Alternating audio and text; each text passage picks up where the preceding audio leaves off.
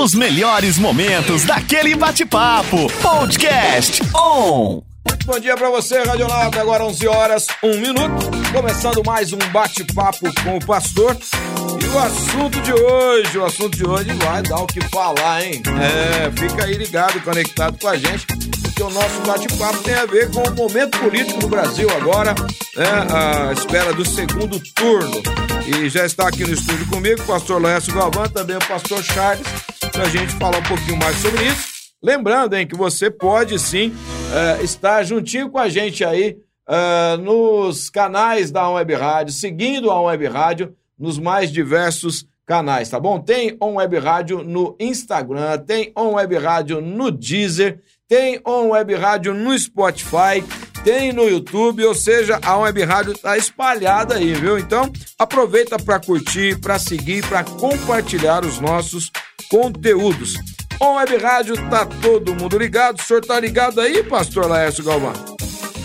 Bom dia, Samuel. Aí, bom dia, bom dia, pastor Charles. Tá ligado aí, pastor Charles? Bom dia a todos os ouvintes. Um grande prazer estar com vocês aqui, pastor Laércio, pastor Samuel. Eu sou uma alegria. Eu queria dar um bom dia para vocês, dizer que eu trouxe um galão de gasolina, mesmo que o preço tá alto aí, mas eu vou jogar gasolina, hein, pastor? o negócio vai ser sério aqui, hein? Vamos lá, vamos Mas lá. é vamos lá. legal também se o pessoal que está nos ouvindo puder participar hoje, né? Com certeza. mandar com mensagem, certeza. mandar pergunta ou, Já tá algum liberadíssimo aí, viu? que queiram fazer, né? Pastor Charles está liberadíssimo o nosso WhatsApp 997214759. Você pode participar com a gente também, como o pastor Charles disse aí, mandando eh, o seu alô, o seu bom dia, mas também a sua pergunta, eh, dizendo se concorda ou discorda, viu? Aqui eh, o espaço é democrático, pastor Charles, nós temos liberdade aqui, já comecei, você viu, né? Ah, eu acho que sempre tem que ser democrático, né, pastor? já comecei já dando Eu uma- acho que toda discussão tem que ter campo para ideias, né? E ideias é uma questão democrática, né? Tem que É, ser com democrático. certeza. com Depende, certeza. né? Apesar que a gente tem um senso comum aqui, né? É, depende, né? De repente o STF está permeando todas as redes sociais. Mandar você fechar, fala né? dele. Já é, começou agora. Mas se baixar aqui, ele é o responsável. é o Samuel. Não, mas eu já queria dizer que aqui não baixa nada, a gente já repreende em nome de Jesus. Aqui nós só levanta, aqui não baixa nada, amém. Três pastores aqui, nós na hora, mano Deus, não deixa baixar nada aqui. Não. É. É isso aí. Vai que, vai que queira baixar, nós já repreende. É, hoje tudo tem que tomar cuidado, É, né? tem, Bacana. tem que tomar cuidado. Bom, hoje nós vamos falar no tema polêmico, né? Não, não, tá quase não. tá quase nada polêmico. É. O Charles sugeriu, e eu eu É, penso é. que seja uma boa aí para os nossos ouvintes. É. É pecado votar na esquerda? Olha, É. rapaz, Jesus. Principalmente agora nessas eleições, que a gente tem uma coisa tão polarizada, né? É Lula e Bolsonaro, né? É, na pecado verdade, votar né? no Lula? Na verdade, eu acho que antes já tava. Eu falei é, na esquerda. né? É, tá? É, então, é, tem hoje, no meu entendimento, né, pessoas que é, estão é, focando errado. Né? E aí foca na pessoa humana. E nós sabemos até biblicamente né, que nós não podemos confiar em homem algum, né? todos eles são falíveis. Né? Então, eu vejo que a gente tem que analisar eh, justamente as propostas, né? E o pessoal está dizendo aí que o, o- o ex-presidiário nem plano de governo tem, aí, pastor Charles? É, e ele também não quer falar, não quer nomear nenhum ministro antes de, de se concretizar aí, Então. na esperança dele, a, a eleição, né? Que ele, ele, ele acredita piamente que será presidente. Então não tem plano de governo, não tem ministro, não tem nada, tá? É uma caixinha de surpresa, né? Não é muito estranho, assim, para um, um líder né, que vai, assim, eh, governar uma nação, não apresentar para esta nação eh, a sua real proposta de governo e quem será a sua equipe eh, que irá ajudá-lo né, eh, nessa governança? Não é estranho isso? É estranho. Eu estava vendo no Roda Viva o Guilherme Boulos, que também é de esquerda, né? Que foi eleito deputado. Guilherme Boulos ou Guilherme Bobo? Como é que é o nome desse Não, cara? é É, Bo, é, É Boulos. Não, desculpa, eu entendi que era Guilherme Bobo, mas tudo bem. Ele, ele, ele foi questionado até no Roda Viva por que, que o Lula porque ele caminha, né? Jun- jun- juntamente com o Lula. Ele foi questionado por que, que o Lula, pelo menos, não apresenta o ministro da Fazenda, né? Sim. E ele é, a- até cogitaram o Meirelles, alguma coisa assim, mas realmente é uma incógnita. É, Ele esteve- também não, ele também não ele. soube responder. É, o Meirelles esteve com ele aí num podcast, aí, numa entrevista, sei lá. Mas dificilmente será o Meirelles, dificilmente. É, né? Difícil. Difícil. Teve um escândalo sobre o Meirelles, né? Alguns anos atrás, saiu, é, foi capa da Veja. Então, mas, Meirelles trabalhou no governo Dória, né? Uhum, trabalhou. É. mas não, é- não é- não é estranho, aí, Pastor Leste, que não tenha uma, uma, uma eh, proposta de governo mais clara, ou seja, quem serão os ministros, porque um governo, ele também precisa apresentar o seu ministério. Né? no caso do governo que está aí, né, optou-se por um ministério mais técnico, né, com pessoas mais capacitadas, ao invés do que acontecia anteriormente, que era realmente negociações políticas, né? E os ministros eram fruto disso. Até tem um fato nesse governo aí que eu falei com uma pessoa outro dia e que eu assim acho interessante. É, vocês já viram algum governo anterior a esse que não trocou o ministro da Economia durante todo o mandato? Não, difícil. Hum, eu não me lembro. Não teve nenhum. Nenhum. Todos eles, sempre porque a negociação era política e não realmente de alguém economista, né? Preparado para essa função. Mas Só se o Bolsonaro ganhar, o Paulo Guedes ainda continua no segundo Não, mandato. sim, mas eu estou colocando isso, né? Como esse tema aí que o pastor Lécio abriu aí, se é pecado voltar é no Lula? Não, na esquerda, né? Desculpa aí, né? Eu estou meio confuso hoje. É porque a gente, a gente tava falando com o pastor Laércio agora há pouco, né? É, de modo geral, olhando para para as lideranças evangélicas do país, seja ela de linha tradicional, pentecostal, neopentecostal, é, tantas linhas aí que a gente tem, né? Aí não, não cabe o debate agora se você concorda, discorda de um, de outro. Mas o fato é que a igreja evangélica, cristã, podemos dizer, né? é, O catolicismo também. boa A igreja, o pessoal está né? cobrando muito do, do, do pastor, do padre Fábio de Mello também, uma postura agora. Uhum, uhum. E, mas, ele, mas ele já deu uma desculpa. Ele, ele postou no Instagram dele ontem é, já um texto dando a entender que ele também vota no Bolsonaro, viu? O, o padre eh, Fábio, Fábio de de Mello. Mello. É. É, Por causa dos. Ele falou assim: ó, a gente tem que ver os valores, né? Ah, o mesmo discurso. Então a gente está vendo que a igreja evangélica, a igreja cristã de modo geral, ela caminha para defender os valores que o Bolsonaro apresenta, que são é, uma postura anti-aborto, anti-drogas, né? Ante essa questão de, de propagação de, de igualdade de gênero nas escolas, essa Contra a ideologia de gênero. ideologia de gênero nas escolas. Então, é, A favor da liberdade, é a favor da liberdade, é, o, da família. o conceito da família da, do patriarcal. Então, assim, a igreja evangélica, ela está se pautando muito nesses quesitos e também num quesito que é de suma importância, que é o quesito corrupção. Nós tivemos um governo federal que teve muito burburinho, mas não teve nada, absolutamente nada, que manchasse a reputação do governo Bolsonaro a respeito de corrupção. Agora no, lançar, disseram que ele comprou 51 imóveis, a família. Absurdo. É, Coisa de 30 anos. é de 30. Até a minha família, que é pobre, já acho que comercializou esse tanto de, de, de, de- de imóvel em 30 anos, ô louco. É. Bom, deixa eu só situar aqui, ou vamos colocar uma base para depois a gente conversar de modo mais pontual sobre essa questão de ser pecado ou não votar na esquerda, e no caso aí no Lula. Em 1 Samuel, no capítulo 8, nós havíamos já citado aqui, gostaria de ler com nossos ouvintes. é, o texto vai dizer assim: olha, os israelitas não quiseram seguir o Samuel, exigiram um rei, rejeitaram o Senhor como seu rei. O capítulo 8 de 1 Samuel relata que o Senhor consolou Samuel dizendo que o povo não tinha rejeitado Samuel, mas sim ao Senhor. né? É um comentário em cima de 1 Samuel capítulo 8. E é fato. É, uma das coisas que nós precisamos assim separar é a nossa fé, aquilo que nós cremos como um padrão de comportamento, ou então vamos dizer, um estilo de vida propagado pela palavra de Deus e principalmente por nosso Senhor Jesus Cristo e os modelos políticos que nós temos aí de direita e de esquerda. Hoje, totalmente caracterizados, são extremos.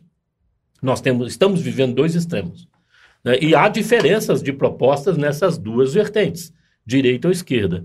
E eu gostaria que o ouvinte soubesse que nós, como pastores, não acreditamos que nenhum dos modelos representa efetivamente a palavra de Deus ou os valores e princípios da palavra de Deus. Não contemplam de uma maneira plena. plena. Aliás, nem chega perto, porque o evangelho é supracultural, é acima dessas questões culturais, mas cabe a nós, como pastores, como líderes, discutirmos sim política e apontarmos o que eu chamo de o menor mal, que é um assunto eticamente já tratado lá atrás. Tomás de Aquino tratou essa questão do menor mal. Temos que tomar sim. cuidado com essa filosofia, mas ela é uma realidade no nosso meio. Então eu penso que nós precisamos entrar nesse campo de discussão dentro de um, uma conversa de respeito. Né? Acho que a gente precisa respeitar as abordagens, porém precisamos nos posicionar enquanto líderes para dar até uma, vamos dizer assim, parâmetros para que a, os nossos irmãos saibam como se portar neste tempo em especial que estamos vivendo. Então vamos lá, Charles. É, você, eu conversando com você já há algum tempo, você tem dito que os reformados, boa parte deles optam pela esquerda, né? E tem uma causa para isso. Por favor, fique à vontade. É, a teologia reformada consiste nos pastores que se concentram, concentram a sua teologia é, da Idade Média, mais ou menos, concentra mais na Idade Média a sua teologia, né? Eles não se preferem não se, vamos colocar assim, se modernizar né? E o conceito da igreja reformada é um conceito de graça e que daí que surgiu também alguns pastores com a tal da supergraça. A graça é super, né? Mas há alguns conceitos aí da supergraça onde aonde é, é pregado um evangelho sem renúncia, um evangelho sem cruz, um evangelho onde é, você vem como está e fica como está. E que Deus, tudo bem, ele vai passar a mão na sua cabeça. Essa é a super graça, né? Mas a graça verdadeira, ela é transformadora. A graça, se você recebeu graça de Deus e não é transformado, então não é graça que você recebeu, foi graxa. Não é graça. É, você está só escorregando aí. É, legal isso aí. É. Essa então... é então... Repete aí essa frase, achei interessante. Como é que é o Deixa eu ver se eu consigo, né? se a graça que você recebeu não te transformou, Recebeu... Então não foi graça que você recebeu, foi graxa. graxa. Você sai escorregando. sai escorregando. que nem um bagre ensaboado. É, entendi, entendi. Mas o fato é que a Igreja Reformada também tem alguns padres dessa linha reformada também. O padre Júlio Lancelotti, que é um deles. E qual que é a grande pegada dele social? É uma pegada aonde se visa, onde se prioriza o pobre. E a, até aí tudo bem, ok. Só que é errado, no meu ponto de vista, você priorizar o pobre de tal forma que você odeia quem não é pobre. Você começa a, a ter ranço pela classe média e pela burguesia. Então, eu acho que o Evangelho nos ensina a amar a todos, priorizar o pobre no tocante de ajudar. Agora, grande parte dessa linha, ela prioriza o pobre odiando o rico, odiando a classe média. E aí a gente começa a entrar em valores que são os valores da esquerda, os valores é, de um comunismo, de um sistema ideológico comunista. É, que eles tratam e marxista. de igualdade, que na igualdade. verdade é, é igualdade só para o povo, né? É. Essa que é a questão. Não do... não pro governo. É. E, o, e a questão da, do marxismo, Aham. que prega que todas as hierarquias têm que acabar, a- inclusive a familiar. Não tem esse negócio de o homem cabeça, a, a- a mulher companheira, não tem essa hierarquia. É derrubado todo, todo tipo de hierarquia familiar, social, só o governo está. Cabe um comentário no marxismo que não é só um modelo de governo, né? É um modelo de condução da sociedade, É, né? envolve De, de relacion... Envolve também religião. É, Marx, ele é um, um- é, é impossível você estudar socialismo hoje na é, sem estudar Marx, né? Mas, mas você acha, você citou esse personagem da história que se fala tanto de Sociologia, marxismo? desculpa, impossível você estudar sociologia sem estudar. Ele é o fundador da sociologia, né? Uhum. Se fala tanto modo de- geral. do, do marxismo, né? Proposta mas as mesmo. pessoas não conhecem a biografia do Marx. Porque se conhecer a biografia do Marx, vai ver que era um homem mau caráter, era um homem que não cuidava da família, era um homem que não trabalhava. Como muitos, Che Guevara, por exemplo. Isso, então. Então, assim, são pessoas que não servem de referência Che, para che ninguém. Guevara era um assassino. Eu não sei por que é, valorizam tanto essas pessoas, mas porque não conhecem a história.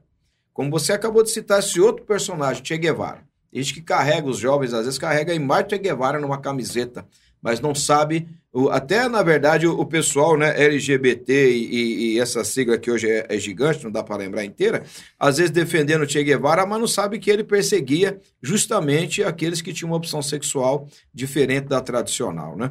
Então, assim, é, o que eu vejo hoje é que tem muita gente que não conhece a história. Por isso, por não conhecer a história, e eu gosto de história, por isso eu falo dela, é, vejo que por isso cometem os mesmos erros, né? É, esses dias eu vi o Paulo Guedes falando uma frase que ele foi muito feliz nessa frase, e acho que a gente deveria escancará-la em outdoors, né? Para todo lado aí, que ele disse assim: que a esquerda promete o paraíso, mas entrega o inferno. Ou seja, esse discurso socialista de que é, vamos privilegiar o pobre, ou seja, ah, o pobre ele é a classe trabalhadora, mas não é dessa classe que eles estão falando. Não é a classe produtiva, é a que não produz. É o pobre miserável mesmo. Agora eu pergunto, quem é que gera riqueza? Os Exi- empresários. existe um país sem ter empresa, sem ter liderança, agrônomo. é, como que uma economia sustenta alguém se ela não gera recursos para isso? Então, o que, que o socialismo prega? E até é, pessoas pensadores hoje, pessoas formadoras de opinião estão dizendo: nos países socialistas é legal, o discurso é bacana. Se tem dinheiro, funciona. E quando acaba o dinheiro? Para onde vai o socialismo que é pregado Mas hoje? você sabe que dentro assim do nosso contexto evangélico, a gente tem um grupo de pastores no Brasil extremamente intelectualizados, mas muito mais intelectualizados que os grandes líderes de grandes denominações. Mas muito mais. Se for para sentar, é põe no chinelo. E esses pastores super intelectualizados que nós temos, e eu reconheço a intelectualidade deles muito acima dos demais, eles se ufanam. E a ufanação faz mal. O conhecimento ufana. Paulo já ensina isso. E eles se ufanaram acima dos demais. Então, para eles, tudo que os demais, os leigos, os Malafaias, os outros, os, os Hernandes, de, Hernandes Dias Lopes, não, Hernandes Dias Lopes é, é- é- é da Renascer. Não, Não, o Hernandes é presbiteriano. Não, o Hernandes. Ah, Ah, tá. o Estevão Hernandes. Estevão Hernandes, o Rina da Bola de Neve, tudo que esse pessoal fizer, os intelectualizados, o grupo dos intelectualizados, por se ufanarem, eles vão na linha contrária. É, é, é, é praxe. Como, então, a gente tem o Caio Fábio, o, o Ed Renekiewicz, o Ariovaldo Ramos, é, o Levi Araújo, é, e muitos outros, o Ricardo Gondim, e muitos e muitos outros que são pastores de linha reformada e que em- na nossa cidade mesmo tem muitos pastores que são muito adeptos a eles. Então essa linha eles acreditam no socialismo. Porque parece que ser socialista é ser mais intelectual, é, é- é- se destaca como pensador, te faz você se destacar como pensador ou coisa parecida. Só que não tem efeito prático positivo na vida da sociedade. Eu, eu diria, Charles, assim, desculpa te interromper, esses Né? nomes que você citou aí, eles não têm autoridade alguma para falar de socialismo. Porque eles não vivem o socialismo. São hipócritas. Todos eles são hipócritas. É como o socialismo, como o governo. Os socialistas estão lá no topo da pirâmide, vivendo em palácios, enquanto o povo come o quê, cara? É, destes Então o é uma padre Júlio vergonha, Lancelotti. é uma vergonha esse sistema. Até esse padre vive dentro de uma igreja com todos os luxos que se pode imaginar. Não, Então, o padre eu- Júlio Lancelotti é um cara que vive na rua mesmo. É só- Mas eu não concordo só- com a se- ideologia só dele, se ele, mas é um só cara- se ele for uma exceção, né? Não o conheço. Você está citando Esses aí. pastores mas que os outros que você falou, faz- os pastores que você citou aqui, todos eles vivem fora do socialismo. Nenhum deles vive no É, socialismo. não, não. Nenhum deles. Então é uma hipocrisia. Ah, o pastor Lércio citou domingo aqui sobre um pastor que a gente admira muito, né? O Carlos Queiroz, que quando foi convidado para falar sobre o tema morador de rua, sobre toda essa situação, falou: eu não tenho autoridade para falar disso. Eu não vivo na rua. O que, que ele fez, né, pastor Lércio? Foi viver duas semanas na rua em São Paulo para sentir o que é realmente morar na rua. Aí ele tinha autoridade para falar. Agora, como que eles querem ser socialistas se eles não vivem como Não, o socialistas? Júlio Lancelotti, ele cala a boca de todos É. nós nesse sentido. Esse aí pode ser um padre aí, bacana e tal. Vou Momento. até pesquisar sobre ele. Mas os pastores que você falou aí, misericórdia. Mesmo. Ele é bacana no sentido de, de ajuda ao próximo, sim, mas no, sistema, no sentido ideológico, ele é também da linha comunista. Então, Então? já no sentido prático, ele pode ajudar muita gente, mas no contexto geral não Vê o traz... que o comunismo fez com a igreja no mundo e faz hoje com a igreja no mundo. Meu Deus do céu. Desculpa aí, pastor Lécio. É. É, vamos manter uma linha mais dentro do assunto que a gente está querendo tratar aqui, né? Não é tão simplesmente são socialistas.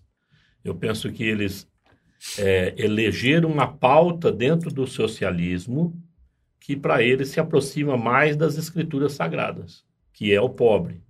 Você não acha, Charles, é, de que a palavra de Deus, quando fala é, bem-aventurados os pobres, porque deles pertence ao reino dos céus, Deus está falando de pobres materiais ali? Pobre de espírito. Pobre de espírito também, né?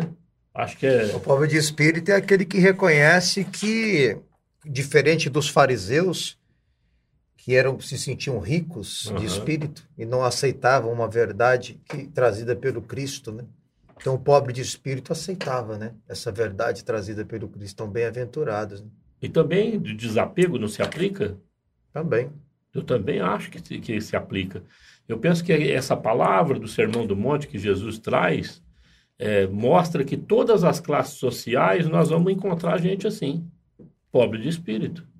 E eu penso que quando nós falamos é, do Pacto de Lausanne de 74, né, onde tem uma pauta ali para voltada ao pobre e também o questionamento de João Batista para Jesus Cristo, né, vai lá perguntar se é ele mesmo que Deus havia de enviar, se ele é o Messias. É, a igreja precisa e deve ter um papel essencial, crucial com os pobres. com né? os pobres, é fato.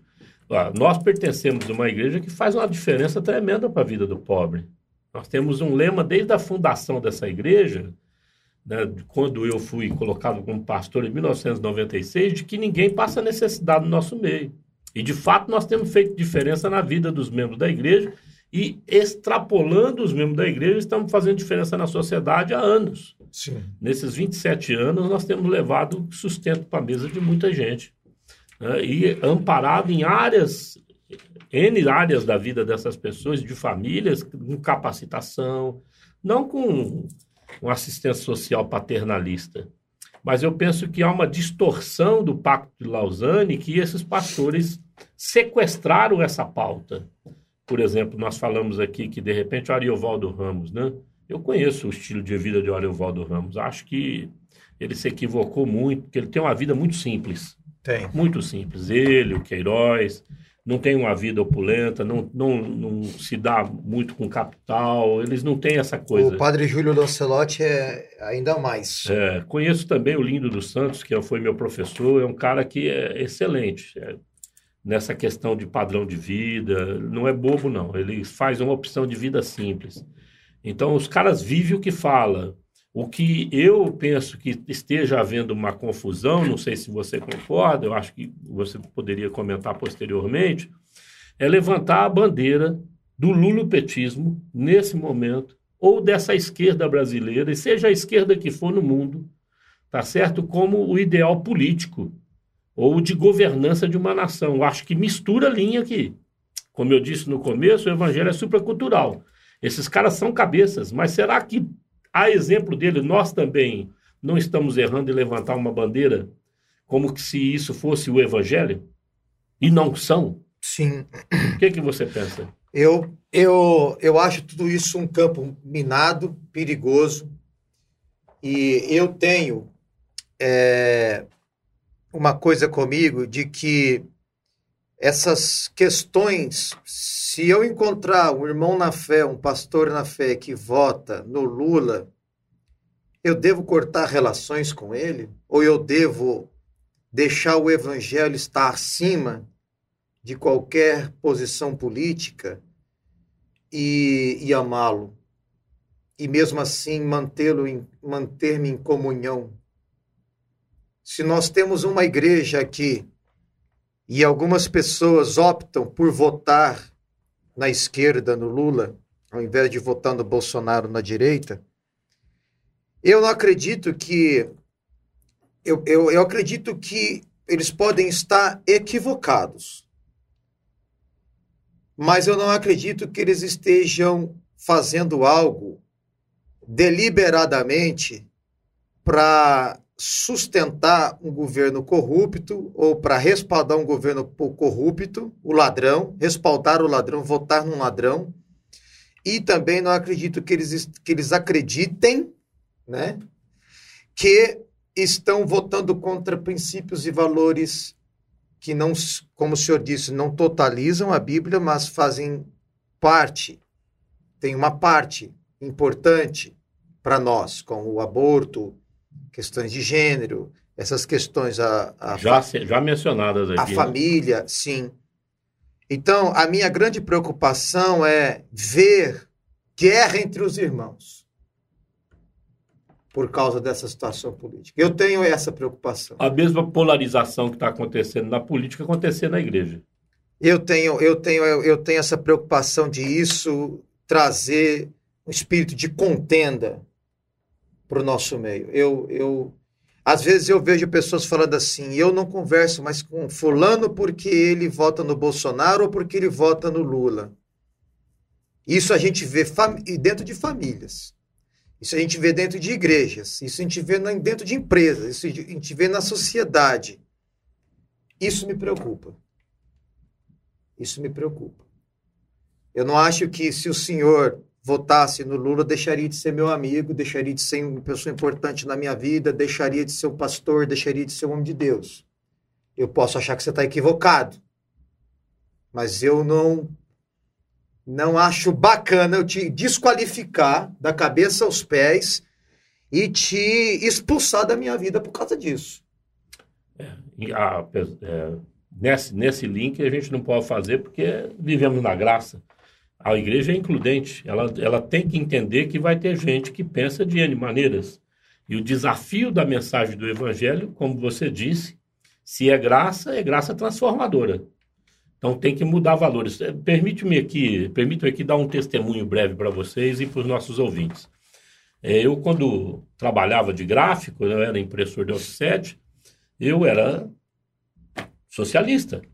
Eu assinava revistas que vinham da Rússia, chamava Enfoca essa revista. E pr propaguei isso como um ideal de vida. Não conhecia Jesus naquela ocasião. É, fazia parte dos sindicatos e entrava nas passeatas né? É, do Lula quando surgiu. Votei no Lula várias vezes. É, por que, que eu mudei? Né? Mudei a minha cabeça e a minha vertente, a maneira de pensar. É, eu entendi que o evangelho não é contemplado dentro dessa proposta, não é do Lula, é da esquerda no mundo, né? pelos fatos históricos é, em que a gente vê e assiste, porque no final das contas, esse, essa proposta de igualdade ela não baseia no povo, é só no povo, na verdade, e não na elite né, de, de governança. Os governantes de esquerda no mundo, os caras sempre optaram por uma vida opulenta, né? uma vida de corrupção, aliás, e de autoritarismo sobre o povo. E isso veio despertando posteriormente na minha mente, lendo a palavra de Deus. Jesus veio para nos libertar e nos deu livre-arbítrio. É baseado no livre-arbítrio que eu consigo conviver com o outro, com aquele que pensa diferente de mim, inclusive pastores que votam na esquerda. Mas eu entendo que, na minha concepção, nesse modelo histórico de governança, não contempla aquilo que eu penso que Jesus veio trazer. Jesus veio trazer liberdade, veio trazer dignidade para o homem e capacidade. Dá para ele a, a, dignidade dele pensar assim: você tem opinião e a sua opinião vale. Né? Você precisa ser quem você é, mostrar quem você é. E tem que ser respeitado por isso. E dentro dessa manifestação do meu ser, daquilo que eu sou, exatamente do que eu sou, é que a graça acontece, a transformação acontece, dentro do diálogo, não da guerra. Né? E a, eu, gente, vocês que estão me acompanhando, como eu disse, eu fui de esquerda lá no passado. A guerra é presente constantemente dentro desse viés, né? porque é uns contra os outros. Eles são nossos inimigos. Essa que é a visão que nós aprendimos lá atrás. Então tem que desconstruir tudo: família, autoridade de pai para com filho, o filho tem a mesma autoridade que o pai. Cara, eu só aprendi lá atrás. Né? Mas o evangelho me trouxe outra concepção de que nós somos submissos a um Deus que é bondoso, que estabeleceu uma ordem dentro da sociedade. Eu penso que essa ordem é para manter a sociedade saudável. Colocou os pais enquanto autoridade. Não podemos migrar para dentro de um ambiente como a Suíça ou a Suécia, que de repente o pai precisa pedir autoridade para o filho para entrar no quarto do filho. Se ele não autorizar, o pai não pode entrar. Né? Chegou a mim o fato de que o filho acionou a polícia dizendo que os pais estavam entrando no quarto dele de modo arbitrário, sem autorização dele. E, ah, então... É, é, por isso que na minha casa filho nenhum tem quarto, né? A casa é minha, mando eu. E se quiser morar comigo, é assim que funciona. É, deixa, deixa eu só colocar uma coisa aqui, pastor Lécio, no que o senhor está dizendo aí, só para. O senhor começou a ver né, um, um, viés dentro da esquerda, que era opressor, né? E o senhor está dizendo aí que começou a ter um olhar mais crítico em relação ao estilo de governo socialista, né? Aí tem uma pergunta aqui, a gente está dizendo, não é pecado votar na esquerda, né? Eu queria resgatar de novo a história. Qual é o sistema de governo que mais oprimiu a igreja? Que mais tirou a liberdade dos cristãos, né? Não tem nem dúvida que é a esquerda. Agora, eu tenho uma crítica severa contra o capitalismo. Não, sim, não tenha dúvida. Não, não, não existe um é. sistema de governo. Dos males é. é o melhor, né? O capitalismo não, que dizem, né? Não existe um sistema de governo perfeito, gente, que fique claro aqui, né? É, e nós vivemos, como o senhor disse aí, né, em comunidade, temos que respeitar a liberdade um do outro de votar, né, é, em quem ele entende que é o melhor para a vida dele. Só que a gente tem que também perceber que é, a sua opção impacta não só a sua vida, impacta o todo. E a gente também tem que ter uma responsabilidade muito grande com isso. Me faz lembrar aqui o texto de quando Moisés manda os 12 espias, né? Espiarem a terra. Teve ali uma maioria que venceu, não teve? Dez disseram a terra não é boa, dois disseram a terra é boa. E aqueles dois amargaram 40 anos sofrendo por conta da opinião dos 10. Então, faz-me pensar aqui que é importante também a gente avaliar isso. Esse é um o outro meu, detalhe, né? É, o meu voto impacta né? É. é. toda uma sociedade, não impacta só o meu quarteirão, só a minha casa, só a minha realidade, né? Impacta o todo. Então, qual é o impacto que é, o voto na esquerda vai trazer para o todo? É, mas aquela, aquela passagem, Samuel e, e Charles, o que eu creio que ali Deus permitiu é, foi ele dar uma lição, ou que os, eles aprendessem que a opção dos homens desvencilhada da direção de Deus acarreta uma escravidão, uma caminho, uma jornada Exatamente. desaprovada. Uma visão equivocada, é... uma visão equivocada do cenário, né? Isso também me chama a atenção. Mas uma é... visão equivocada do cenário pode trazer também um grande prejuízo. Mas Porque essa, foi uma visão eu, equivocada, né? Eu procuro, eu procuro tentar entender o que as outras pessoas pensam para que eu possa encontrar também um certo equilíbrio, tentar encontrar um certo equilíbrio. Porque alguns irmãos da fé que votam hoje na, no Lula, eles eles veem a coisa diferente do que a gente está falando. Sim. E eu procuro entender o que eles estão falando. Por exemplo, o Lula foi presidente durante oito anos. O Brasil não virou um país comunista, nem socialista. Porque ele é de esquerda, mas ele não é de extrema esquerda. O Bolsonaro é de direita. E muita gente também associou ele ao Hitler. Mas ele é de direita, mas ele não é de extrema direita. Mas o Hitler não era de direita. Ele não é. Ele, ele foi acusado de fascista. Mas ele não é fascista. Então eu acho que existem algum, al- algumas, algumas coisas que fogem. Que, que, que eu estou querendo encontrar um equilíbrio. Por que, que eu, Charles, não voto no Lula? Eu não voto no Lula por questões de socialismo ou comunismo. Porque ele já foi presidente e eu não vi isso acontecer. Eu não voto nele porque eu não confio nele. Porque eu vi um governo corrupto. Eu vi um governo que caiu no descrédito, que foi, por fim, impeachmentado. Em 2015, eu nunca vi tanta gente nas ruas gritando para o governo PT cair. Porque é, é, é, eu tinha, uma, eu tinha uma, uma, uma representação comercial que quebrou em 2015 e eu sei de milhares que quebrou em 2015. 14, 15. Com a Dilma. E que ela, ela era somente um fantoche do Lula. Sim. Foi ele, ele, ele, ele, ele, ele, no o primeiro mandato dele, os dois primeiros mandatos dele, ele entusiasmou o país, o mundo. Mas depois foi se mostrando um governo extremamente corrupto. Um governo que roubava para poder se perpetuar no poder. É, na verdade. Então eu a- não quero esse cara. Eu não quero esse esse. é, a gente tem que respeitar também todas as hostes. Né? Não- esse cara não. Eu não quero esse senhor. É. Eu não quero esse senhor como presidente por tudo que eu já vi da parte dele. Mentira, corrupção.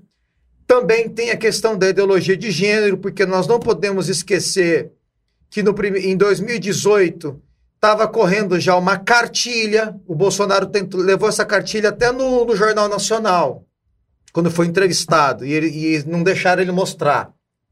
Ele falou assim: "Ah, mas não pode mostrar, mas pode mostrar na sala de aula para as crianças.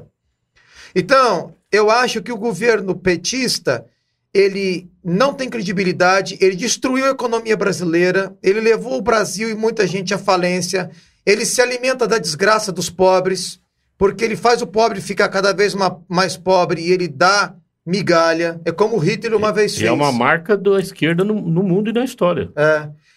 E, com- o Hitler uma vez fez o seguinte: ele, ele juntou todos os seus generais, pegou uma galinha e arrancou a viva, despenou a galinha.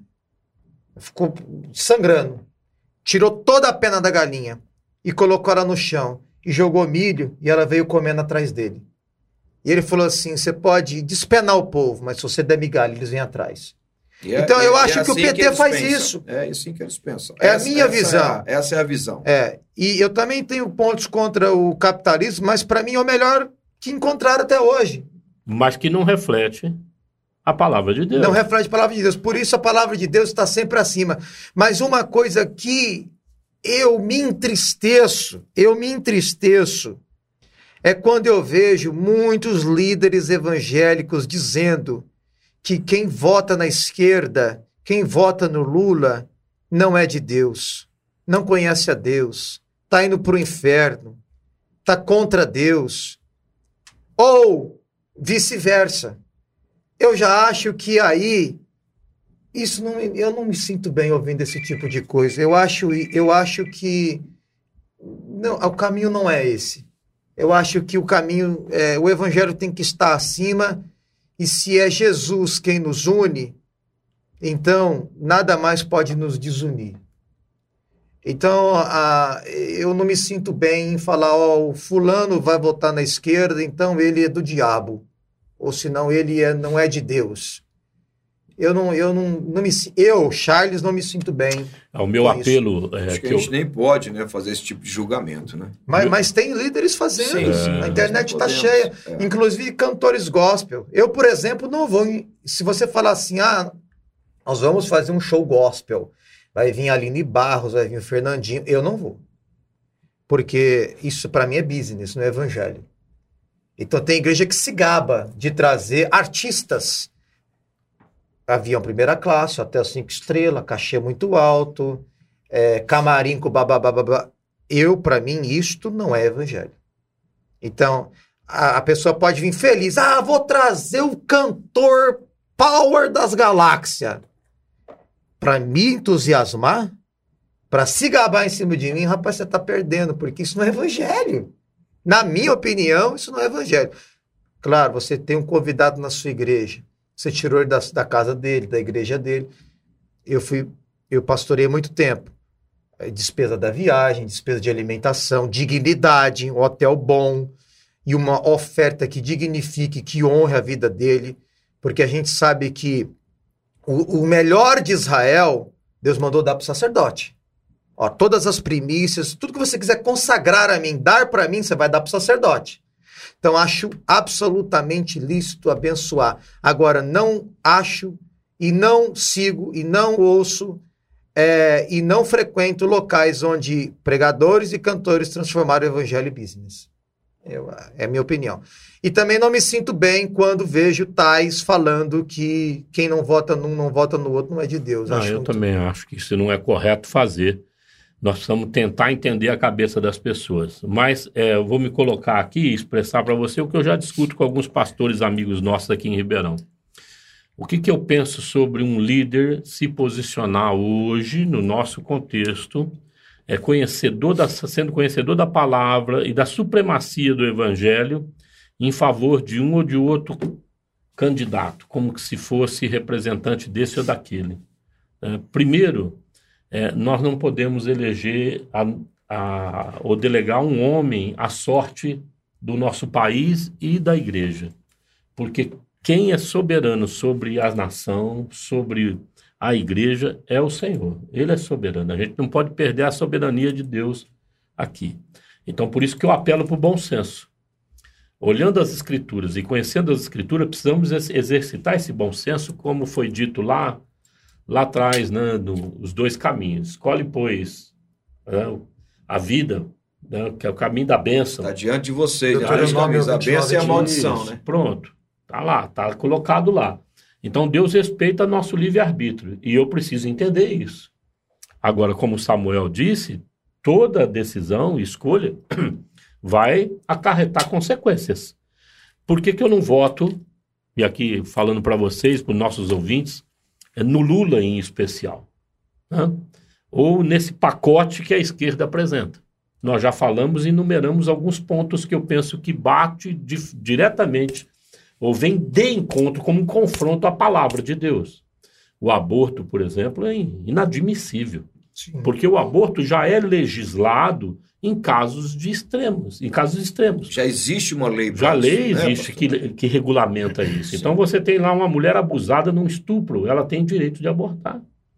Você tem lá uma criança com hidrocefalia, ela tem o direito de ser, a mãe tem o direito de optar em abortar. E nós temos uma pista disso na palavra de Deus, quando sai o homem no campo e encontra a, a mãe e os filhotes lá no, no ninho né, a, a, dos pombinhos, qual que é a orientação da palavra?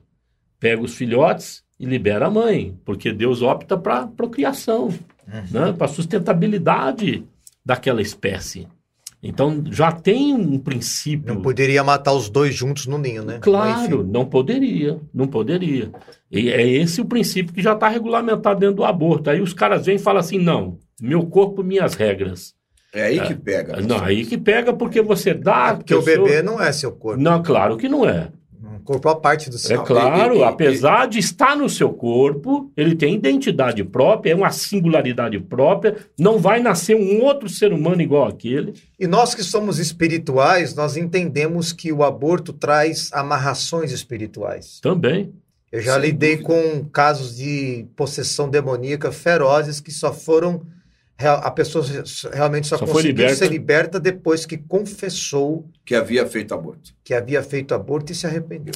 Eu conheço segredos de família, de famílias assim Traz que eu acompanhei, então, que fizeram isso no passado e a quem fez é, quase morreu sem confessar, mas com a dor no peito, de arrependimento, que aquilo foi matando por dentro a pessoa, porque não mesmo. tinha coragem de confessar para os filhos que havia abortado um dos seus filhos. Mata mesmo. Né? Graças a Deus o evangelho entrou, trouxe luz, trouxe graça, trouxe perdão dentro desses relacionamentos.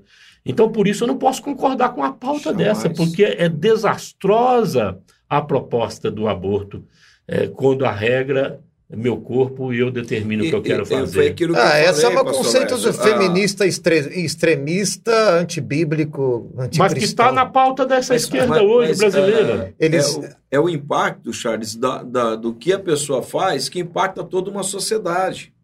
Pega uma pessoa irresponsável com o seu corpo, como ele sai numa noite, fica aí, né? com- é, grávida, né? Não, e- e- então, o que ela faz não impacta. É, se o governo adotar, impacta. não, isso é que eu E- estou falando, É, exatamente. só Aí, para. é, s- só para que a pessoa, se o governo então diz sim para isso, Pelo amor de Deus. é, vai haver uma desordem, né? Um desmando, né? Dentro, é igual agora querendo É, a, a Argentina pessoa. agora, a Argen- a Argentina tá bem, ah, tá bem rapidinha nesses negócios. Tá. Você viu agora que eles adotaram a linguagem de gênero agora? Ah, aí tá vendo? Já tá liberado. Então, vou só continuar aqui para o meu raciocínio, porque que eu não voto nele, né? Hum. É, esse é outro motivo, né? É, essa ideologia de gênero É que o progressismo, né? é, vem um pacote por trás disso tudo. Sim, Né? sim, E sim. que vai descaracterizando até mesmo o seu idioma. Até mesmo a sua gramática. Desconstrói a identidade da pessoa. Não, é também, né, impressionante o negócio. Ah, você é mudar o impressionante. idioma, você é, Acabou com a identidade era da o pessoa. Nabucodonosor quando pegava os, os escravos queria mudar o idioma justamente o nome, nome? o nome e o É, idioma. né? Justamente para tirar a identidade dele. Tirar a Mas é, identidade. é. É a maneira de eu acabar com a cultura. Sim, exatamente. é. Mudava até a alimentação da pessoa. Você sabe que quis. é, o- há muitas culturas que vão sumir. A Alemanha não dura mais 30, 40 anos, não tem mais alemão de sangue. Não querem ter filhos. Tá. Tá, vai sumir. Então, aí. os italianos estão buscando os descendentes, não, te dou cidadania, te dou cidadania. Porque a Europa caiu nisso, não quer Japonês ter filhos. também. Então é outra, outra etnia que vai desaparecer. Então, o- o que, por que, que eu não voto também nele, assim, de modo bem específico? 75 anos de idade.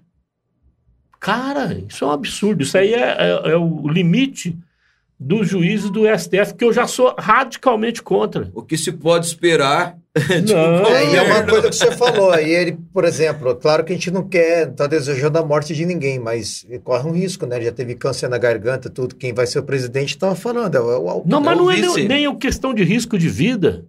É uma questão de capacidade cognitiva. Ele já não fala mais coisa. Não tem, já, já tá. É o Biden da vida. Daqui a pouco ele começa a ter pause. É. né? Então é inadmissível. E outra coisa, não só ligado à idade, mas também ligado ao que você acabou de falar. Já foi dada a oportunidade e a gente viu. Duas vezes O filme. a Quatro, ele né? e três Quatro. vezes. Não. É, com a Duas Dilma, ele e duas a Dilma. Duas ele, duas a Dilma. Isso. né? Ou seja, para esse sistema, né? É, É, por- Quatro isso, para o sistema. O sistema A- a- nós estamos num novo sistema há três anos e pouco É, aí. eu acho que essa é a pauta mais forte. Ele teve quatro, 16 anos, né? E acabou com o país. Quer, quer, quer mais prova? Não estou entendendo. Eu- O resto eu não entendo. Não, não, então. É, é, aí então eu preciso dar a oportunidade para o novo. E isso me parece se alinha mais à proposta novo não do é o partido novo, não, hein? Não, eu não estou falando nem de pa- partido A, B ou C, o Bolsonaro. É. Não estou falando do, do novo. Nós temos uma nova metodologia. Ah, que nós somos assim, ó, essa é a esperança, isso que vai dar certo. Mito! N- Não. Não, Não, também acho que não, é isso. Aí é muito, né? Cara, é Não, não, muito. é aí, muito. aí exagera no processo. Então, nós não podemos, como igreja, termos esse viés, adotar esse tipo de viés para nós. Sim. Mas nós Mas devemos o- reconhecer. O Mas- Bolsonaro mas, ah, entrou não agora, domingo, acho que foi se- do segunda-feira, ele entrou na Assembleia de Deus do Braz, é a igreja. Eu vi o vídeo. A igreja inteira começou a gritar mito. Eu vi, eu vi o vídeo. Então, mas Então, é- assim, você eu não acho acha que- que, talvez a- é- essa visão de gritar mito é porque hoje nós temos uma falta tão grande de líderes relevantes no mundo, não é no Brasil, não. Não, mas E é, qualquer o pessoa cristão, que, de o cristão, repente- o grande líder dele é Jesus, cara. Não, sim, claro, não tenha dúvida. Mas veja bem, as pessoas, está dizendo politicamente, né? É lógico a Ah, ninguém que... chameis mestre. Sabe? O próprio Jesus disse É, para não exaltar o homem tem- dessa forma. Não tenha, não tenha nem dúvida disso, você está coberto de razão. Mas estou dizendo assim: o ser humano, e a gente tem que pensar que a gente está lidando na igreja, muitas vezes com gente imatura. Sim. Você tem na igreja pessoas que não têm o conhecimento bíblico que você tem. Ah, E a mas grande é- maioria, a nem é grande bíblico, maioria. É mais é, É. sei é, lá, mas é pela falta sobriedade. mesmo, sabe? Às vezes a pessoa quer dizer o seguinte: é, essa é a minha voz. Na verdade, o discurso do Bolsonaro, que deu certo em 2018, que tem que ser mudado agora, era aquele discurso. O que o Bolsonaro estava dizendo é o que eu queria dizer. Então ele estava me representando naquele uma igreja momento. que para o culto né? e começa a gritar mito, eu acho Não, que ela tá, equivocado. o pecado ali. Não, tá é- equivocado. Mas eu também não faria esse julgamento. também não faria esse julgamento. Mas eu, eu, vou, eu vou te pedir, eu vou te fazer uma pergunta para ver se você faz esse julgamento, para você e para o pastor Lars. É. O crente que vota na esquerda, que vai votar no Lula, ele está pecando? Eu, eu, diria, eu diria assim, minha opinião é essa resposta, né? Eu diria depende do nível de maturidade que essa pessoa tem, de escolaridade que ele tem, o estado que ele vive, qual é a classe social dele. Porque tem muita gente que vai votar no Lula porque não tem um esclarecimento do que nós estamos dizendo aqui agora. Será que todo mundo entende o que é ideologia de gênero? Será que todo mundo já entendeu qual é a pauta da esquerda? Não essa que a mídia traz, aquela que realmente mantém a esquerda na história, que era o que o pastor Léo estava falando anteriormente. Ele foi estudar a esquerda. É, é porque ele tinha literatura. Na verdade, a gente não está. Eu, eu, eu penso assim, a gente não está falando de um comunismo. Eu acho que não chega nesse extremo, tanto é que o Bolsonaro também não chega no fascismo. Eu acho que a gente está falando de um progressismo quando a gente fala de Lula. Sim, E esse progressismo é que diz, faz os valores que nós temos e que nós cremos e que nós vivemos. Então, mas nós estamos tendo a oportunidade, Charles, de esclarecer um pouco mais o que é o progressismo, que até alguns anos atrás nem se falava essa palavra. As pessoas falavam que era progressismo. Se você parar a perguntar para um crente hoje, talvez lá da Assembleia onde você falou, o que é progressismo? Como às vezes a gente pergunta, a gente vê entrevistas, às vezes do pessoal entrevistando gente da esquerda, que está lá na passeata do Lula e começa a fazer algumas perguntas para o cara sobre a esquerda, ele não sabe responder, mas ele está lá defendendo o Lula. Então, eu acho que essa discussão aqui é importante por isso, porque nós estamos trazendo a informação que a grande mídia não traz, porque não é do interesse dela. Né? Então, acho que é importante isso. Antes de eu pensar assim, é pecado ou não é pecado, é, qual o nível de entendimento que essa pessoa tem? Essa semana nós tivemos é, conversando com alguns pastores líderes, né? Pastor Lécio me convidou para estar com eles lá, e um dos pastores estava dizendo assim: a minha filha ia votar na esquerda. Mas eu comecei a explicar para um grupo de jovens da minha igreja o que era a ideologia e mostrar né, as duas ideologias, eles mudaram de opinião. Então eu penso que hoje falta muito esclarecimento, muito ensino. Se depois de tudo isso colocado e o cara ainda falar que vai votar nesse cidadão, aí me preocupa. Aí me Bom, preocupa. vou responder a sua pergunta. Antes, porém, eu quero encerrar aquela minha fala. Eu não consigo da encerrar. pauta. o Charles faz pergunta boa, aí a gente tem que responder, né, Charles? Por que, que eu não estou votando né, no Lula? Né? É, nós não podemos desconsiderar é, as condenações deste homem, que teve sobre a vida deste homem e sobre todo o time dele. Nós, comentamos durante o programa aqui, por que, que ele não aponta os ministros? Porque são cartas marcadas. Nós já sabemos quem são. Ah, exatamente. Nós já sabemos quem são. Exatamente. E foram Essas todos... alianças que ele está fazendo agora, daí vai sair os ministros. É também. claro, e são tudo ex-condenados. E Os talvez se a ele colocar os ministros, hein. Lá, isso aí vai de- depor contra ele. É, a manobra do Faquin, que é o presidente do STF, era um dos, dos magistrados do STF, de descaracterizar o CEP, com 75 anos o Lula se tornar não imputável mais e ser cancelado os processos, cara, isso é vil. É uma manobra. Manobra maquiavélica do Sim. negócio. Torcendo o direito. Então, sim, sim. então por, por conhecer essas coisas, eu não tenho condição de colocar meu voto em cima de uma pessoa assim. Porque eu vou estar credenciando coisas que eu, no meu entendimento, a palavra de Deus me mostra que eu não devo, é, vamos dizer assim, colocar a mão de bênção em cima de uma coisa perversa. Então eu não, eu não voto. Aí você perguntou: é pecado votar na esquerda? Bom, pecado para mim é caracterizado segundo a sua motivação. Deus vai olhar teu coração. Sim, sim. É, é ali que eu acho que existe ou não o pecado. Então, há quem vote na esquerda, na esquerda por é, vamos dizer assim, nostalgia, é, vamos dizer, simpatia, desconhecimento. Eu penso que esse povo Deus não leva em, consideração. Mas aqueles que votam de caso pensado, reconhecendo o que está acontecendo aí, e tenta buscar no Bolsonaro né, algo que se equipare, ou pior do que isso que a gente já viu, aí, meu irmão, batata vai assar no, no mundo espiritual, na minha percepção.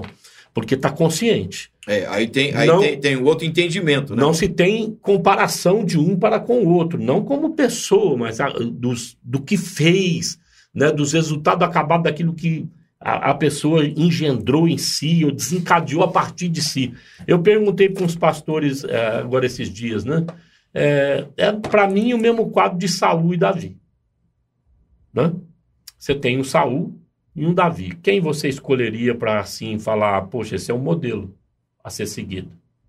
Me fala. Davi. Davi. Mas Davi pecou de uma maneira mais cruel do que Saul ou não? Muito mais. Muito mais. Qual a diferença dos dois? Davi caía de joelho.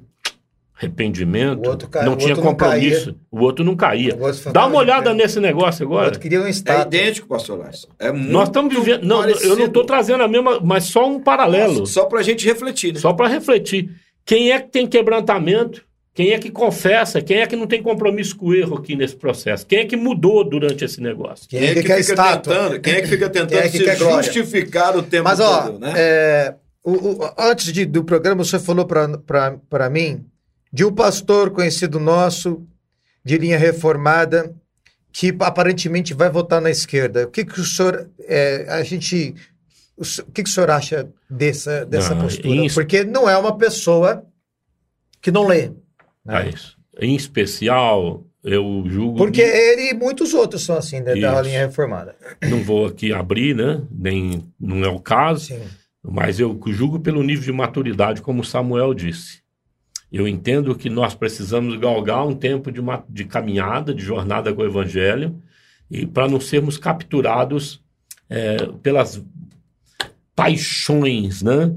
Que o, os movimentos dentro do dos evangélicos geram nos seus líderes. Então, nós temos alguns pastores que se alinham ao, ao estilos de vida que eu desaprovo. Então, estilo de vida, por exemplo, ligado à prosperidade, carrão top, roupa top, de marca, e, e não sei o quê, que o cara tá aqui no alto. Esse modelo tá bombando no mundo. E nós temos alguns modelos assim, né? não só aqui na cidade, mas também Brasil afora. Eu desaprovo veementemente isso. Uhum. Mas não desaprovo um, um, um pastor imaturo que esteja nisso. Ou nesse modelo de, eh, de ele- de eleição aí. Votar num Lula, por exemplo. Não, eu não desaprovo se ele for imaturo. Se ele tiver numa fase de crescimento, mas desaprovo quem já é maduro. Então, eu conheço pastores maduros que fazem essa opção. Então, não serve para mim, não vai frequentar o púlpito da minha igreja com esse tipo de, de retórica. Eu não trago, por exemplo, o Ariovaldo Ramos para pregar na igreja. Não posso fazer isso. Porque o viés que ele adotou, O viés político dele hoje é maior que o viés evangélico. Pronto. né, pronto. Eu, vejo o Ed René cometendo o mesmo, o mesmo erro. É uma, uma inversão É de o mesmo erro. né? Nós não podemos cair nisso. Não, eu vou votar na direita hoje. É um- eu até comentei isso e tenho comentado abertamente. Para mim é um mal menor. Ah, mas como é que é esse mal Mas, menor? mas, eh, deixa, eu te- deixa eu te perguntar, só vai votar na direita porque é direita ou só vai votar no Bolsonaro? Qual que é o teu intuito maior? Não, olha, eu, por que, que eu voto no- vou votar no Bolsonaro, em específico, no segundo turno? Nós temos a maioria do Senado, graças ao bom Deus, é, com uma hegemonia. Lembrando também que o próximo presidente vai eleger mais dois ministros. Isso, isso, é isso aí. A gente tem que pensar na estrutura. Nós temos a maioria da Assembleia, do Congresso, do Congresso Nacional. dos Deputados, do Congresso Nacional, também com a maioria de direita. O Senado também. O Senado, é, eu acabei de falar do Senado. O que, que vai acontecer? Vai ter um alinhamento. Graças a Deus, nós vamos parar com essa crise. Se elegermos o Lula, nós vamos continuar com a crise, porque tanto os deputados federais como o senador não vão deixar esse camarada andar. É. E nosso país está travado há três anos, três anos e meio, entre aspas, eu vou pôr o travamento, porque foi, foram feitos grandes avanços no meio de pandemia e no meio da guerra. E no meio de uma seca sem igual, no segundo ano de mandato. Cara, nós crescemos, o país está diferente, o país é um dos países mais E no começo também teve Brumadinho, teve muita desgraça não é, não é verdade, cara? E o homem, e, e o homem debaixo de uma lenha danada da É. mídia, né? A turma caindo de pau em cima dele, o país conseguiu E avançar. essas pesquisas também, né, pastor? pesquisas enganadoras, Pesquisa né? enganadora. Negócio bravo. Então, eu, por que, que eu, eu voto nele? Eu voto nele por isso, porque eu quero um país alinhado, né?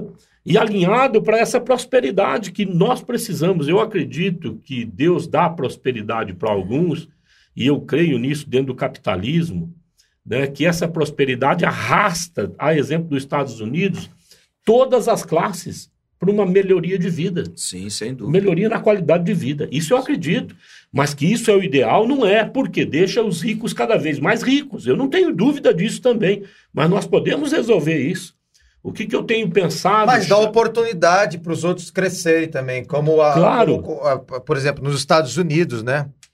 É, é, o, mo- pra- é, o- é o melhor modelo que tem no, no mundo, porque ali você tem a- condições de crescer e também ficar no, no topo da cadeia social, né? Mas Charles e Samuel e nossos ouvintes, os Estados Unidos hoje está passando a maior crise que ele já teve na história. Quem está lá no governo? Então, é, O é, vovô. Está acolhendo todas essas pautas que nós entendemos que não deveriam estamos ser acolhidas. dizendo que não deveriam e ele está acolhendo. né? Não deveriam ser acolhidas. Agora, o- não é porque nós Mas somos. ele foi o rei que o povo quis. Não, é, não é porque nós somos inimigo de quem vive É, há controvérsias. sob essas pautas. Há controvérsias. Não é verdade? Uhum. Cada um tem a liberdade de fazer o que quer, mas não podemos massificar isso. Existe já uma cultura estabelecida na sociedade. E é uma cultura que vem vindo aí, sendo construída há milhares de anos. Camarada não pode jogar, de repente, tudo isso debaixo do tapete e a minoria falar assim: não, agora todos vocês têm que ser igual eu, a última bolacha do pacote. Não dá. Não dá. Aí, eu- aí escapa ao bom senso. Sim. Então, o meu apelo é para o bom senso. Pastores mais maduros, eu falo para eles: é incoerente você conhecer Bíblia, conhecer história, conhecer a história que está acontecendo, que aconteceu há pouco tempo aqui no Brasil, que a esquerda promoveu no- a que- quebradeira no país, uma corrupção sistêmica, e botar o voto nele como se estivesse botando a mão e falar assim: eu abençoo esse ladrão de governar novamente a nossa nação. Da- Aí eu tenho A última problema. vez que eu vim aqui, eu falei que eu, eu dei uma olhada nas capas da revista Veja 2010, É, 2009. você tinha falado disso. Eu aconselho o ouvinte a fazer isso. É, faz isso. Agora, uma coisa interessante. Pega os vídeos do Em próprio quem? Jornal Nacional, Charles, falando sobre Ah, é. o escândalo de corrupção. Agora, é, se você só. Acho que a gente está encerrando, mas em quem. É, aquele relógio Quem- lá tá em te ajudando. vota- O meu aqui já estourou faz tempo. é, é, os que defendem a linguagem neutra e a ideologia de gênero votam em quem, Samuel? Para presidente? Olha, Vai votar em quem? eu, eu entendo que essas pessoas talvez Elas vão até votar vão- em quem? talvez até vão anular o voto ou vão votar na esquerda. Vão votar no Lula. É. O PCC vai votar em quem? Estão soltando rojão aí, irmão. No já, Lula. já disseram quem vai votar. O movimento é, extremista ideológico LGBT. Não estou falando os homossexuais, estou falando esse movimento. Vai votar em quem? Na esquerda. Na esquerda. Os abortistas vai votar em quem? Na esquerda. Então, Pronto. já fala bastante isso. Né? É quem vota na esquerda, infelizmente, né? é, Aí você ne- pega- Nessa linha de pensamento, está se associando a esse tipo de pauta, né? É, mas Quem defende a ideologi a- ideologicamente o movimento LGBT vota no Lula, não vota no Bolsonaro. Homossexuais, tem muita gente que, que é homoafetiva, que é gente conservadora. Não, Que tem- é gente honesta. Tem bom senso. Tem bom senso. Clodovil era maravilhoso. Tem bom senso. Sim. Tinha Clodovil bom era um senso, né? conservador. Tinha, né? É, Já não está no nosso Morreu, meio né? mais. mas era um- é, se tivesse vivo, era bolsonarista. Não, eu acho que ele não seria bolsonarista. É, pastor, louco. ele você- votaria nele. É, Porque Ele o bom é- senso. É porque Agnaldo Timóteo, ideia já de falecido. você- a ideia de você votar no Bolsonaro, né, é, é como o pastor Lécio colocou aqui, né? É, tem uma pauta e que, neste momento, este candidato é o que mais defende essa pauta. Então, agora, a gente não tem mais tempo, já avançamos aí. Mas espera aí, vamos, vamos, vamos só esperar um pouquinho. Nós vamos falar um pouquinho dessas Então, revistas en- aqui. en- Então fica naquele relógio lá, Charles. Rapidinho, Aquele rapidinho, relógio é. está nos ajudando hoje, então o sistema já estourou o tempo. Para. Charles falou agora há pouco das revistas, Samuel. Sim, da sim. Veja. As capas, pastor Les. São matérias. Gente, é, é- é impressionante, é impressionante. A Veja está dizendo, olha, o Lula sabia. Essa é a data? primeira. Ó, 27 de 7 de 2005, né? Mensalão, quando e como Lula foi alertado é, na julho de 2005. Olha o- a questão do Marcos Valério, a história secreta de como Marcos Valério emparedou o governo ao ameaçar contar tudo, a chantagem também em agosto de 2005. Então, o risco é, que o Zé Dirceu né, é, estabeleceu, então, recados ameaçadores, né, o secretário particular autorizado a sacar dinheiro da conta do Marcos Valério, ou seja, nós temos aqui, gente, é, muita coisa e, e a gente percebe né, que só não vê quem não quer. Né? Só não vê quem não quer. A história está aí. A história e, e não tá é aí. contada por pastores, pela igreja, por- é por isso contada pela sempre- mídia. Por isso que eu sempre falo, pastor Ó, Lércio, que nós não denúncias. podemos apagar a história. A história, ela, ela traz à tona tudo isso que a gente está falando aqui. Olha, denúncias atingem Palocci. A economia aguenta sem ele? Para mim, o cidadão Ribeirão Pretano, um crânio na política. Um crânio. Qual foi o mal do Palocci? Se associar ao PT e se alinhar ao Lula. e ele é foi é um- tragado, tragado. Tragado por pelas essa propostas. proposta. As propostas. É muito dinheiro, pastor Lércio. Olha que talento tinha esse homem. Eu não conhecia ainda um político como o Palocci. Aí. Não conheci, não vi. Pela minha 60 anos de vida, eu não vi um, um cara com tamanho potencial. Seria um presidente extraordinário se não tivesse se alinhado. Se a alinhado a, a, Deus a eles e a queira. corrupção, né? O esquema, né? Deus queira que a história apague esse negócio da vida dele e ele tenha assim a vida transformada e a mentalidade transformada para ele oferecer um pouco desse talento que Deus deu para ele. Porque eu acho que todo ser humano, como nós pastores acreditamos e a igreja precisa acreditar nisso, precisa da graça de Deus, precisa ter uma visão do amor de Deus, da misericórdia do Senhor, para que eles sejam alcançados pela graça de Deus, por esse estilo de vida que Jesus vem nos trazer. Tá certo? Então o perdão é para todos. A igreja não pode eleger um em detrimento do outro no que tange à salvação, no que tange à comunhão, no que tange ao oferecimento dessa misericórdia e reconciliação em Cristo. Mas a igreja precisa se posicionar politicamente, tá certo? E orientar o povo a não cair nos laços já caracterizados no passado. Não se pode pisar no prego duas vezes no mesmo lugar, amados. Pra Não mim, dá. Para mim, pastor Lércio, É eu, falta eu de tenho, bom senso. Eu tenho, queria deixar isso aqui, né? Claro, eu tenho um, um texto bíblico que me ajuda muito a realmente não é, votar, né? Nesse cidadão que hoje representa a esquerda, mas na pessoa dele mesmo, porque eu penso caráter, né? Mas Jesus disse assim: ó, aquele que mente tem por pai o diabo. Né? E eu vejo assim, eh, esse cidadão mentindo descaradamente o tempo todo, até agora com relação às suas condenações, dizendo que ele foi absolvido, quando na verdade não foi. Não foi, né? Mente. E ele mente o tempo inteiro. Então, como eu posso eh, acreditar em alguém que mente o tempo todo? Até como o Charles disse que vai fazer aí uma carta eh, com aliança com a igreja, dizendo que jamais vai fazer nada contra a igreja. Eu não posso acreditar num mentiroso. O mentiroso tem por pai o diabo. Só por isso eu já não voto. É, pensando, esquecendo em pauta de ideologia de gênero, qualquer outra pauta que o senhor colocou muito bem aqui. Só por isso eu já não votaria, porque eu penso que um homem ele tem que ser pautado pelo seu caráter.